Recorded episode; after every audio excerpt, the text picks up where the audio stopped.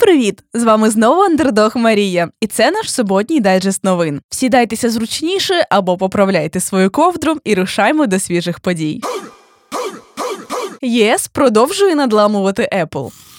Ще восени 2022 року набрав чинності закон Європейського союзу про цифрові ринки. Серед іншого він сильно повпливав на діяльність Apple в Європі. Зокрема, купертинці повинні дозволити користувачам завантажувати застосунки не лише з App Store. Якщо хочеш не втратити мільйонів користувачів, поступишся усіма своїми принципами. Тому вже на початку 2024-го мешканці Європи зможуть завантажувати на свої айфони застосунки де-інде.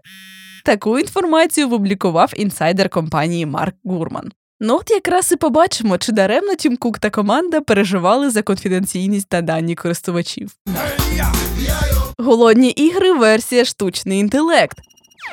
Минулого року OpenAI розпочала перегони штучного інтелекту та змусила великі технологічні компанії включитися у власні ai розробки. Наразі розробка стартапу ChatGPT залишається чи не найкращим чат-ботом, яким користуються мільйони людей. Але команда Сема Альтмана не зупиняється, ба більше не збираються вони й залишати шансів конкурентам. Наприклад, зараз OpenAI переманює дослідників з Google. Топ-фахівцям пропонують від 5 до 10 мільйонів доларів компенсаційного пакета після продажу акцій. Раніше стартап вже найняв 93 фахівців з Гугла та Мета, тому щось мені здається, що і цього разу Сем Альтман зможе затягнути до команди зіркових фахівців.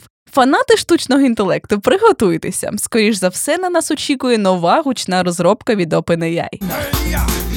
Все, видихаємо.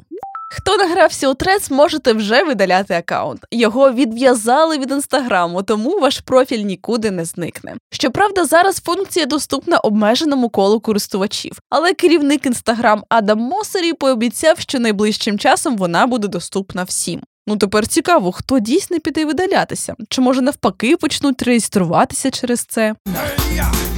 Нарешті корисне застосування штучного інтелекту.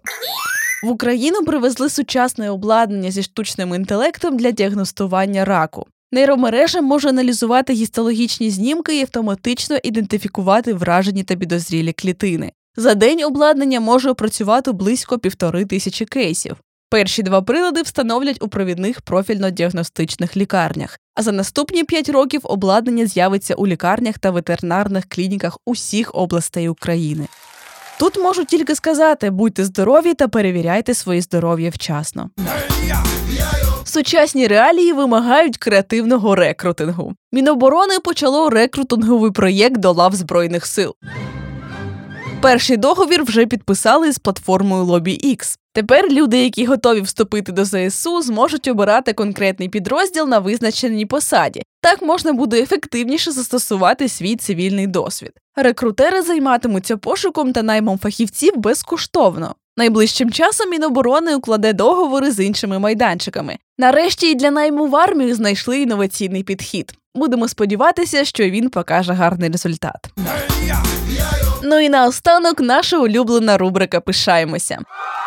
З початку повномасштабного вторгнення український фонд YouVenture проінвестував у вісім українських та один молдовський стартап.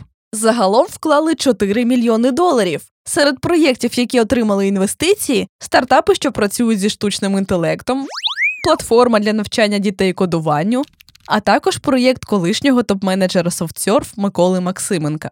Скільки який стартап отримав, у фонді не розкривають, але така віра та підтримка українських проєктів це те, що зараз дуже потрібно. На цьому все. Дякую, що слухаєте наші дайджести. Залишайте ваші коментарі та реакції, бо для нас це дуже важливо. З вами була Андердог Марія. Почуємося вже наступної суботи, Па-па!